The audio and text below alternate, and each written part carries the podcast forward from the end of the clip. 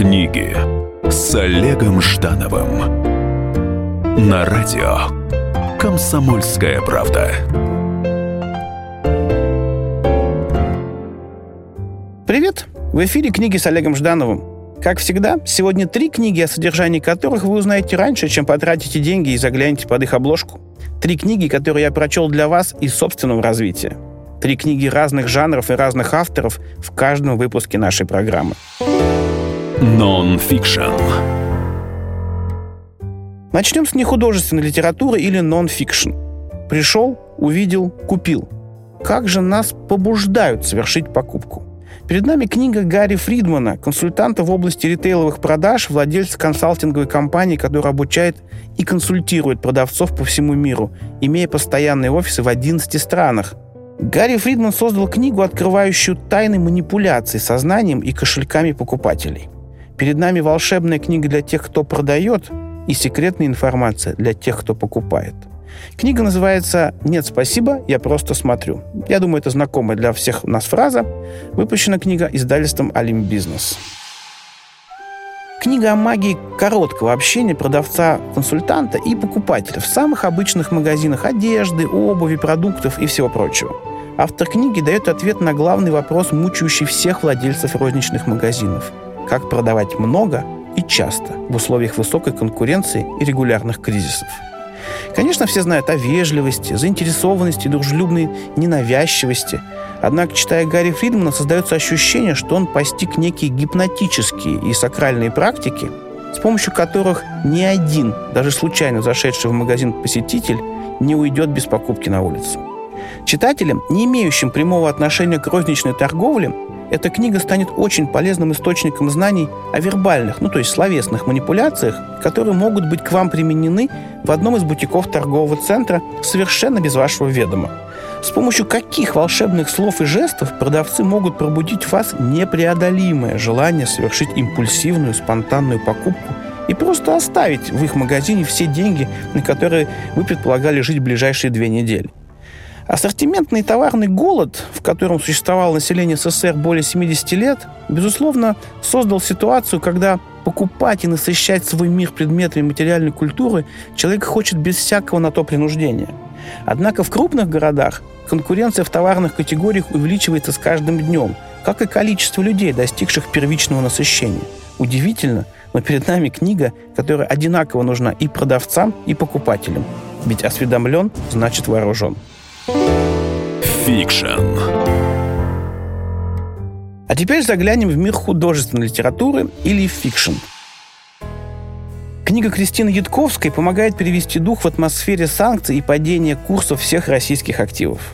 Книга издана клубом «Неформат» в 2014 году и вот незаслуженно забыта, как любая художественная книга вне такого попсового направления – Позитивно-оранжевая книга «Сыр» сегодня нужна в каждой библиотеке, домашней или общественной.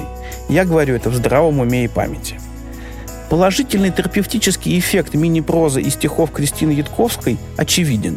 Ее книга одновременно похожа на весеннее солнышко, капель, ручейки и быстрые облачка, но в отличие от многих нудных и сомнительно полезных книг, она ничему не учит. Ничему. Это легкая, прозрачная литература в жанре детского фантастического реализма. Композиции и сюжеты маленьких рассказов могут показаться читателю парадоксальными, и в поисках аналогов в голове почти неминуемо всплывает Даниил Хармс. Нет, парадокс болезнь и парадокс полет – это очень разные вселенные. Ятковская парит в своих маленьких эссе и рассказах вместе с людьми, динозаврами, аквариумными рыбками, переполненными автобусами и фисташками – ее удивительно легкая проза вызывает улыбку счастья и хотя бы на некоторое время отвлекает от суеты логичного мира, всяких политических и бытовых проблем. Нет пафоса и упреков в нем. Вечерами фисташки в его пепельнице воображали себя мидиями и болтали о море, которого никогда не знали. Читаешь, улыбаешься и снова читаешь. В ее строчках свобода, настоящая, не конституционная, но не разрушающая, а созидающая. Читая книгу «Сыр», Вслед за автором совершаешь целую череду открытий. Письмо душно в конверте. Вы знали об этом? Бумажные снежинки тоже тают. И если налить молока в чай, то можно увидеть ядерный взрыв. В книге есть много детского и чистого, не материального и не социального. Удивления, размышления, мечты, любопытства. Ну и, конечно, немного любви. Книга актуальна именно тем, что несет в себе свободу от тяжелых дум и коллизий. Она несет отдых нашим перегретым мозгам. В ней послевкусие сыра, шоколада или мороженого, кому что нравится. Прочтя ее содержимое, я с несказанным удивлением полез искать информацию об издательстве. Кто посмел в наши коммерческие времена совершить такой чистый и светлый поступок – издать то, что действительно нужно людям. Чудо не произошло. Книга издана самим автором. Найдите ее и почитайте. Вам станет немного легче, и тем самым вы совершите маленький акт созидания, а это очень важно. Книга, способная удивить. И, надеюсь, самая долгожданная рубрика «Книга, способная удивить». Сегодня в этой рубрике книга о безусловной пользе лени. Жуткая и совсем не свежая новость. Ресурс человеческого организма ограничен. Но есть и хорошие новости. Этот ресурс рассчитан на 130 лет, и прожить их можно вполне счастливо, если лениться в нужном объеме. Книга называется «Ленивые живут дольше. Как правильно распределять жизненную энергию». Она вышла в издательстве «Альпина Паблишер».